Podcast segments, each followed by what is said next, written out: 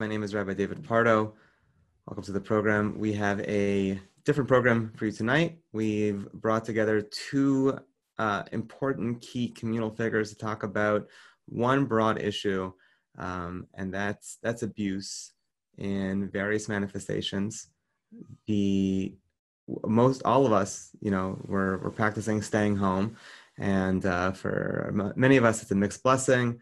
Um, I know having my you know, kids running all over the house and it looks like trash, and this one's in school, that's cool. It's uh, you know, there's positives, negatives, but uh, can mostly go to sleep at night with a smile on my face. Um, it is impossible to ignore the fact that it is not so simple to be cooped up at home for a lot of people for very different reasons, and it's important that we have this conversation that we're aware of what's going on in our community. And I am excited in a, you know, Kavod Rosh kind of way to talk to people who really understand what's going on, what we need to know, what we can do uh, to, to be better, to be better neighbors and to be better spouses and to be better parents and better children. So I'd like to introduce, without further ado, my next guest is Tzvi, Gluck, you there? Um, hi, how are you? Good morning. Um, good morning, good afternoon, good evening. Tzvi Gluck is the CEO of Amudim, is a, a neighbor downstairs at 11 Broadway. um, and you're working not just from home, you're working overtime. This is a uh, this is a very tentative time for everyone at Amudim, I take it. Uh, yeah, that's an understatement. Um, and we were neighbors, and hopefully we'll be neighbors again soon when we get back to work. Rest Hashem after the storm. Yep. But uh, in the meantime, how how has uh, has COVID nineteen affected the work? First off, for people who don't know, what what is the work within the scope of Amudim, um, and then how has it been affected by COVID nineteen? So Amudim was founded just a little bit over six years ago uh, with Mendy, Shal- Mendy Klein, Oliver Shalom, and myself uh, together with Moshe Wolfson, originally to destigmatize sexual abuse and addiction within the community. Uh, and it quickly grew from there to a comprehensive clinical case management organization in which by all of our staff are all clinicians, they're all mental health professionals, and they help families that are going through issues of addiction, abuse, or severe mental illness, not just by providing the care for the person themselves that's in the ACE but for everybody else around them. Um, excuse me, what we have found is that when we help the entire family as a unit or we build a better support structure, it creates uh, much longer sobriety for those that are struggling with addiction. Uh, it creates better healing for those that were victims of abuse. And it helps uh, in general. The other components of Amudim is we do a lot of awareness events, programmings. We put out a lot of PSA videos um, to again destigmatize these issues. And over the last six years we've grown to where we not only have the office in 11 broadway but we have offices in cleveland in miami in lawrence in Monsey and in yerushalayim in israel. And uh, our basic main work is the comprehensive case management. However we also get involved in crisis intervention matters and in placements and it's really taking a 30,000 foot view. So it's not just about getting, let's use the addiction component just to make it simple. It's not just about getting the person who's struggling with addiction into the proper detox or rehab or program, but also making sure that their spouse, their parent, their siblings, their children, their loved ones are all getting the proper care as well, which will help the entire unit um, be able to heal properly. And the same on the uh, sexual abuse side, which is a little more complex because the bulk of our clients are people that were abused at home by close family members or close friends. Who they are now in quarantine with. Well, which we'll get to that in a second. But yes, that is a major uh, issue of how that's been affecting us with the COVID 19 pandemic, um, unfortunately. But what happens is, is that um, there, it's more complicated because parents have to choose sides over if it's an older brother that abused the younger sibling, you know, they're choosing sides over who they do want to believe, don't want to believe. So, there, it's not just about the clinical care, but it's also about getting the family to understand what's really going on so they can be there um, for their loved one who was abused, who needs the most help. So, I imagine uh, this, this work is difficult always, but I imagine now. Um, let's say uh, kids are spending a lot more time with their parents, and parents are coming to realize habits that their children have.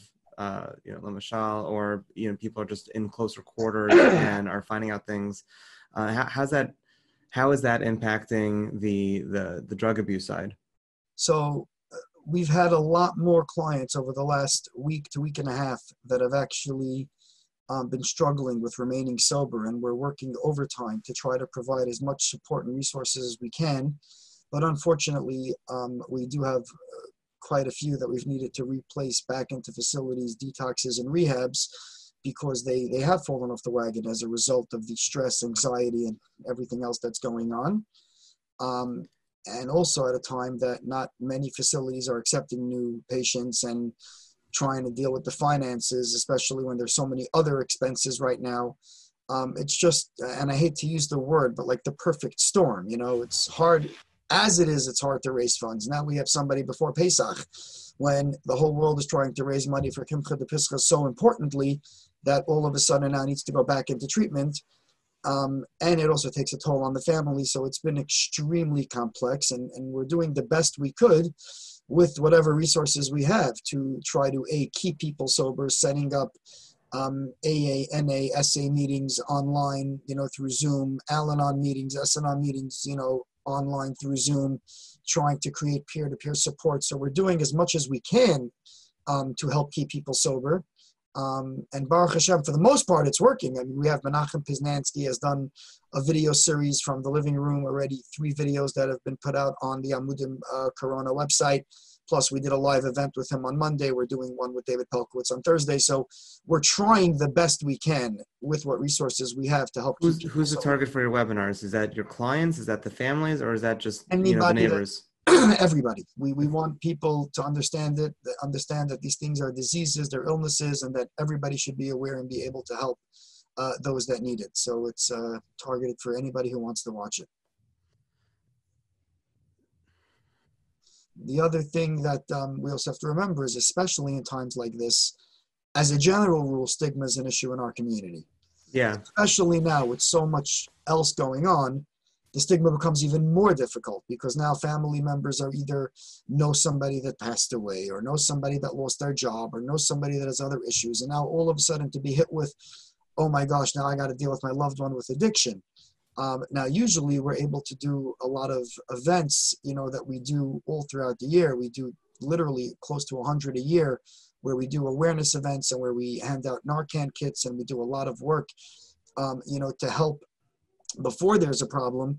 All of that is out right now because we can't do those events and get you know the communities to be more aware of it. So a lot of the harm reduction techniques that we've used are pretty much non-existent right now um, we are getting calls from families saying can you please send us narcan kits because we have a loved one that we're scared might overdose and we're doing the best we can to accommodate but it's just become very very difficult you use the word at stigma, I believe. What's the difference between stigma and shame, and how does that play into your work? So it really it can be one and the same.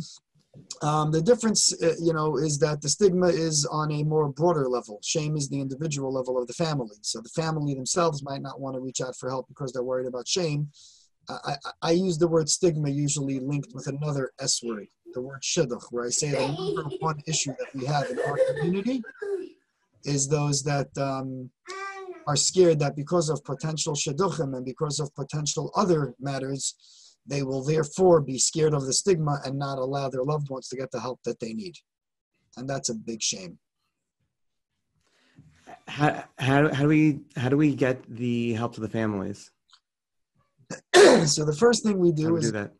Uh, other than me coughing, the first thing that we do is we do more events like this where mainstream organizations such as the OU and others will step up to the plate and let's break this topic out and keep talking about it so that we remove the stigma from within the community. You know, many years ago, people were scared to talk about um, quote unquote kids at risk. That topic became less taboo. People didn't want to talk about cancer. That became less taboo. You go back 40 years ago, people wouldn't talk about having a child that was born with a developmental disability. That became less taboo. So now is the time for us to do the same thing and get our community leaders and community organizations to talk about this topic, to allow this topic to be frontline, which, by the way, we're getting there. and we're certainly a lot further ahead than we were five years ago. So I want to just preface that, you know, I don't want to make this sound like, you know, this is not happening. We just need to do it more. And the more we can get it out there, like I have this global dream of having a Shabbos where every Rav and every shul and every community will talk about the effects of sexual abuse and addiction on a family and a community as a whole. You know, pulpit there an, an, initiative like that? Uh, Dina, Shabbos, Shabbos Dina? Um, not that I'm aware of. No, okay, well, I got to forward you an email, I guess. No, then please, please put me in touch with them because when I, I gave a speech uh, recently to about 70 pulpit rabbis, I said, listen, would you guys even be willing to speak about this topic from your pulpit? And they've all looked at me like I fell off the moon. Right. So we have to keep, you know, breaking those barriers. And then uh, sexual abuse, but also also drug abuse. Is that we're we're reducing stigma around? I would say yeah, sexual abuse, addiction, and mental illness in general. You know, those are three main areas that Amudim deals with, and three main areas that need to be uh, destigmatized. Um, but as far as what Amudim is dealing with, with with the Corona component, we also, in addition to all those that were struggling with addiction, we have a lot of abuse victims that are either at home with their abusers, or we've been able to remove someone from the home, or the mere anxiety of possibly being at home with them, especially over Pesach and you know usually we're able to work things out you know especially when it's an older brother type of abusive situation where we can you know find a place for the older brother or keep him in yeshiva in israel for pesach or find some other options. This year almost all of our options are out. So finding proper placement and sadly sadly sadly a lot of families that we're dealing with are choosing to have the abuser spend pesach with them leaving us to figure something out to do with the victim, which is really painful. Uh, you know, it's it's a component of secondary trauma to the victim of abuse. Um, it's definitely clinically considered a re-victimization of the abuse victim, who not only was abused but now is being abused again because they have nowhere to go, and it's becoming extremely complex. Um, but we're again we're doing the best we can. Baruch Hashem, for the most part, we've been able to find solutions. Um, but there are still a little bit more than a handful that we're trying to figure things out, and it's just really, really difficult. What is one piece of advice you'd give to families who are not struggling with this at all, and may, not even be aware of, uh, you know, their neighbors struggling with that, but uh, you know, it's happening, and how can we be better citizens and better neighbors?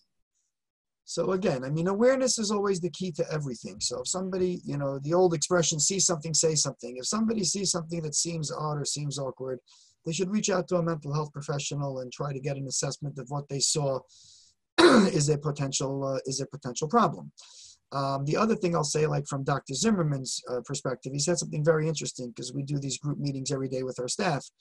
He said he's actually less worried about those that were abused and he's more worried about those uh, that were never abused yet, that now this might be an opportunity for new occurrences to occur.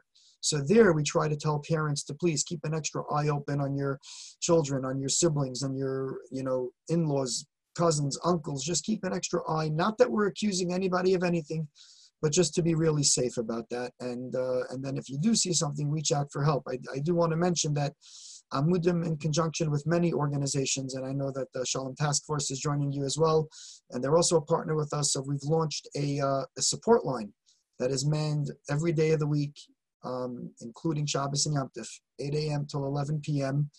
That people can call up. They can call anonymous, or they can actually give their information if they do need services. And what's that number? the number is either 8887 Amudim, or the uh, easier number to remember is area code 718 972 3000. And this support line is manned by licensed mental health professionals only. It is only clinicians, and they're there just to provide support on any of these matters that anybody has, or any other matters, general anxiety, anything people are just concerned with. And if there's an emergent situation and they call, we have protocols how to deal with that as well. Uh, we want people to know that they're not alone.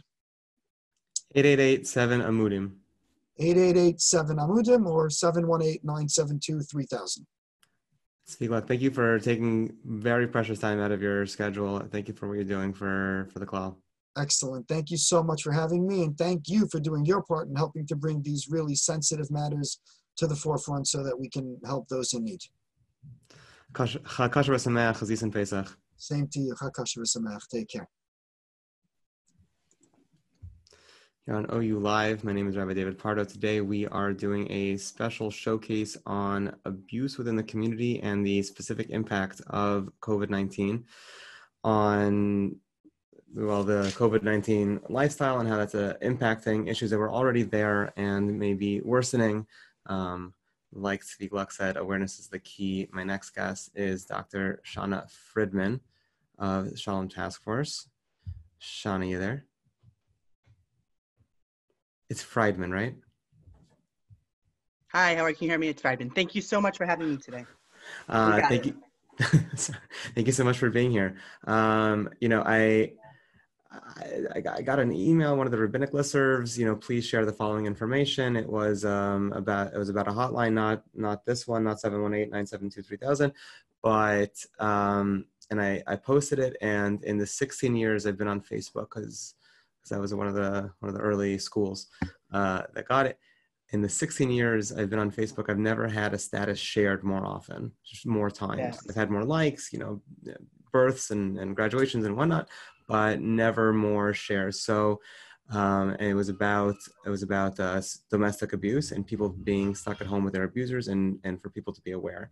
Um, so it's resonating. So I want to piggyback on what Tzvi was just sharing, and Tzvi and I are very close colleagues, and we're working with them on their, the hotline jointly. Is that I think the idea, the the thought that um, what's happening now for all of us is very isolating and one of the dynamics and central dynamics of domestic violence um, is really about isolation and how fearful we are so i think this idea of bringing the awareness to everybody is so powerful because um, we're all looking to find ways to stay healthy in this very stressful time i mean we all experience that so when i saw that you got those likes and we've been doing that too i'll tell you in the last 10 days shalom task force our social media is just so active and i think that it resonates with people, right? The idea, the just the thought of being stuck in the house um, with someone who's abusive and really having very little, much more restricted access to help um, is just so frightening. Um, so I appreciate you bringing this out there because really awareness is the key. How do we make sure people know that they are not alone and there's there's help out there? Um, so yes thank you and i, I yeah it's very very frightening right uh, yeah absolutely meaning uh, most of the time it's terrible anyway and yes. At least you can go to work or or or the spouse goes to work right. or you like there, there's an out there's an outlet and now there's none so um, and so, uh, yeah, I mean, I was taking um, hotline calls, and I, am taking them. Our, our hotline, which is um, we're working in conjunction with the Amudim. We also have our own hotline, and I'll, you know, is that I've been taking calls with with our our staff. And right before we all went in shelter in place, around a week and a half ago, I guess I'm losing track of time, but um, I got a call from a young woman, and she said she said there's never been a physical incident, but there's a lot of emotional and verbal abuse in the home. It was right after Purim. There was a very assaultive behavior. Um, when he was drunk. And she, I said, well, what made you call now? She goes, I'm so fearful of going into the house and being in place. Um, right now, I go to work. She had a career. She gets, you know, she has validation there. She's treated with respect there. She has an identity there. Um, and right, there's an outlet, but there's also like an out, right? Quite literally, like she doesn't have to be inside all day. And here we are. Um, I don't know what day we're up to, but we're all inside, right? We're really, um, and what does that feel like with someone? You, you still counting Corona with a bracha? Sorry, bad time for jokes. I mean, it's um, right. What does it mean to be inside? What does it mean to be um, inside with someone, and how do you remain safe? And typically, us in the domestic violence world, um, you know, and I've been walk, talking to people on the national level. Um, right? Like some of the, the things that we do to help people stay safe are not as available, right? We can't leave as easily. Um, our shelters, though they're considered essential services, people don't want to go into shelter in the middle of a pandemic, right? Like that's just the thought of that is like, whoa, like could I get sick? Like what am I choosing? Um, you know, so other interventions might be more strained. So we have to think very creatively with people. What What are the interventions in your toolbox? Right. So what we do a lot is safety planning, right? So people call our hotline and um, we do something we call a safety discussion or planning. Is how do you stay as safe as possible in this situation? And, and that does not mean escape plan, though sometimes it does include that but it will be really like how do you stay as safe as possible? So physically how do you stay as safe? What rooms are the safest? They might not be safe the safest in your home. So typically we talk about kitchens are not safe and it gets kind of graphic if you think about it but like kitchens have a lot of weapons. I mean it's hard to it's hard to think about that. Um, it's, it's hard to think about that. Um, so um, it's really like um, how, how do we stay safe as possible in this situation? How do we stay in rooms that are safe as possible? How do we um, how do we stay out of bathrooms? What room is really the safest?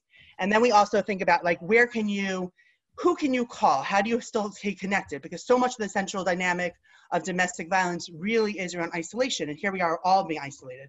So what is the central dynamic that we could, how can we stay connected? So who in your life can you tell and what can they do to make you feel affirmed? And is there a code word if it gets really bad? So, you know, you're not able to say to your friend, really, he's- Code word, sorry, with, with like, word. I'm saying Yeah, with like- a friend, like who's a Yeah, like let's say you could stay in touch with a friend, but it's too hard to call a hotline, right? Maybe it's just too hard to call a hotline. Yeah. So maybe you could tell a friend, you know, if I say to you, I'm really hot in here, that means you need to call the police, right? So you still stay connected to someone, and then if it really gets bad, you could say that. So we think about ways, how can you stay, how can you stay connected? How can you make sure you get access what you need to stay as safe as possible? The other piece that we need to talk about is really also emotional safety, because right now we may not be able to do everything we need um, to, to leave a situation, but how can you stay as emotionally safe? And this is true for all of us. How do we stay as emotionally safe as possible right now where, um, where you can feel grounded? So how do you take time in your day, right, to say, okay, this isn't my fault. I am not alone in this. And what can I do? To, to stay in that way. So sometimes I'll tell you some callers, it really comes down to taking three extra minutes in the shower. Sounds silly, but it's their own space, right? And they might be able to just be alone there. Maybe having a cup of tea. We're still allowed to go for walks, you know, unlike some of our friends in Israel who are of even more restrictions. Um, we're still 100 meter radius. 100 meter radius. It's not very big, right? Um, I know that we we go for walks regularly, right? How do we stay um, as as emotionally safe as possible? And so we're working with people who are calling, thinking about th- same things, both things. How do we stay as physically safe as possible? Right? How do we stay as physically safe as possible? In which um, um, we could just think about how do we, you know, keep things as calm as possible. And the hard part about this is that though the abuser is always responsible for the behavior, we will often talk about can you can you anticipate when something might um, escalate so you could avoid um, you know physical harm? And then is there a way to stay as emotionally safe as possible? Um, but the real message is is that um, we need to get through this. Um, we need to stay as safe as possible. And there are resources. So there's the mudim hotline there's our hotline which is 1-888 um, and of course i'm linking right now. I have it written now because this is what the day is like. 888-883-2323 Um, so it's 888-883-2323 So Um, just before we, we jump to yeah, I'm not- resources, I want to end. I want to end on resources, but um, something that that's occurred to me is a lot of people, God forbid, in abusive relationships, don't realize that they're abusive relationships. It Right. can take people years of therapy to even admit that to themselves. Um, Right. Only when reading Maus as an adult, like the the book I thought was about the Holocaust when I was little, and I realized when I was older it was about the Holocaust and about an abusive relationship with a parent. Um, you know, it's not obvious, but now people are are uh, how how is how is the, this impacting that? Meaning, people even waking up to the idea that they that they need help. I I dare say there are people watching the show Right. who are thinking about their neighbors, and now they're slowly kind of like circling back to wait. I don't Right. like the way he talks to me. Right. That's So there not are okay. differences between, and I think, you know, maybe we should go back to that a bit, is let's define what we're talking about. Domestic violence, intimate partner violence is not about uh, um, a fight, right? I, I think that um, we're talking about a continuum relationships. We have healthy or healthy enough relationships, then we move into high conflict relationships, and then we move into a domestic violence. Domestic violence is really about a dynamic of power and control. And how, do, how does that feel? Is there fear? And I'll tell you that that is a real distinction. Now, it is not up to that person to kind of diagnose their relationship. And it may not be the time to figure out, like, is this a domestic violence relationship or is this a high conflict relationship? What you want to focus on right now is make sure people are as safe as possible, right? Um, and then there, you know, hopefully we'll be able to have time to, to manage that. So right now, you know, now when you're talking about if you're, you're afraid for a friend or for a neighbor, we could talk about that. It's interesting how we manage that right now. But in this situation is to to really just focus on like what is in the moment. Um, it is it's unless there is um, and you know everybody could choose to do what they want at this point, but unless there's a really big threat for physical um, incidences right now, it may not be the time to make rash life decisions, right? Um, it, it, there's just a lot of stress. But to recognize what's going on, call call either of the hotlines, recognize that you could get get some feedback from people, and let's figure out what we want to, um, how you want to go forward. Um, now So- with friends, yes, go ahead. Friends, no, please. That, that was With next question. friends, people keep on calling us like, "What can I do? I'm really afraid for my friend. What can I do? What can I do?" So Right, that gets very tricky. right it's really tricky and the truth is is that um, in general that's tricky right we don't we even let's say let's get out of the covid situation. In general you can't tell a friend when it's the right time to leave a relationship or even tell your friend i think your husband's abusive or your wife's abusive. Like that generally does not work. You can say things to the extent of like i'm concerned for your safety or that was really uncomfortable. Are you doing okay? You know really kind of i statements reflective statements. But what someone who's a victim needs is connection. And by making sure that you're not judgmental you can remain connected right? You have to that that is what they need. They cannot be, feel isolated because part of the dynamic of abuse is isolation isolation from resources. So you are a resource to your friend right? You might not be a mood you might not be a shalom task force but you are a resource.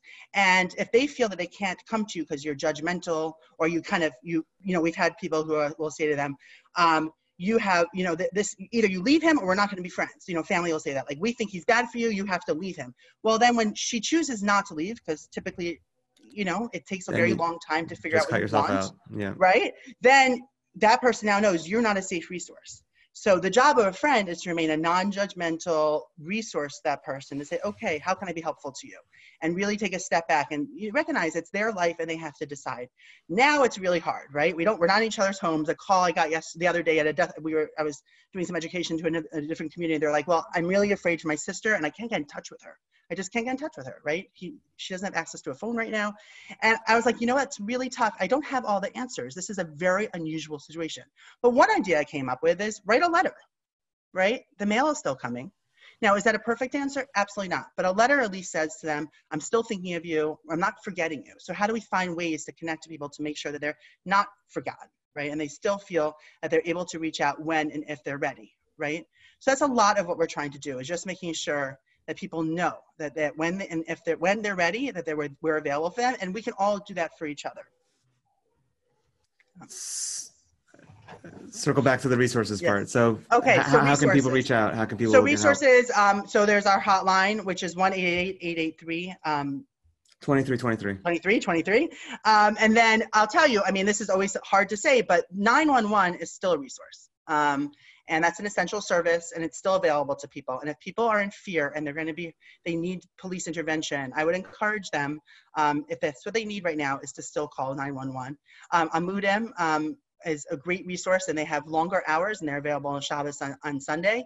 Um, we're available Sunday mornings. Also, if you do call our hotline and there is nobody available, it will you can connect to the national hotline, um, and they'll be able to assist you. So there are resources out there. We know, and nationally we know this right now, is that some of the calls to domestic violence hotlines are decreased right now um, because we imagine it's very very challenging to call when you're actually trapped in the house with your abuser, right? It. That, Like- that call happens when you go for. Right. That call during going to typically happens when you're at the office or he's at the Mhm. office or, you know, there's some quiet time. Um, often not on a phone in the house where it can be tra- traced.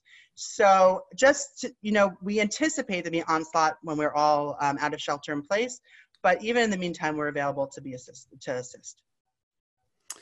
Um, Shauna, thank you. Thank you for taking our time. Thank you for what you're doing. Yes. And if anybody has any questions, please feel free to call us. We're here for you.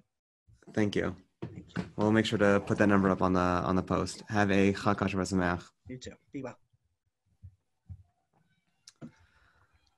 Well, this has been a uh, a heavy episode, but I think a necessary episode. Um, there are things happening all around us. Um, obviously, there's a lot of uh, sickness, and uh, and we have to be focused on our physical health, but we need to be paying attention as well to um, emotional health and social health. And these issues are issues all year long, and um, pandemic or no. But it uh, behooves us as we get closer to Pesach to focus on uh, our our freedom in every regard. This is uh, this has been OU Live. Hope to see you tomorrow night at 9 p.m.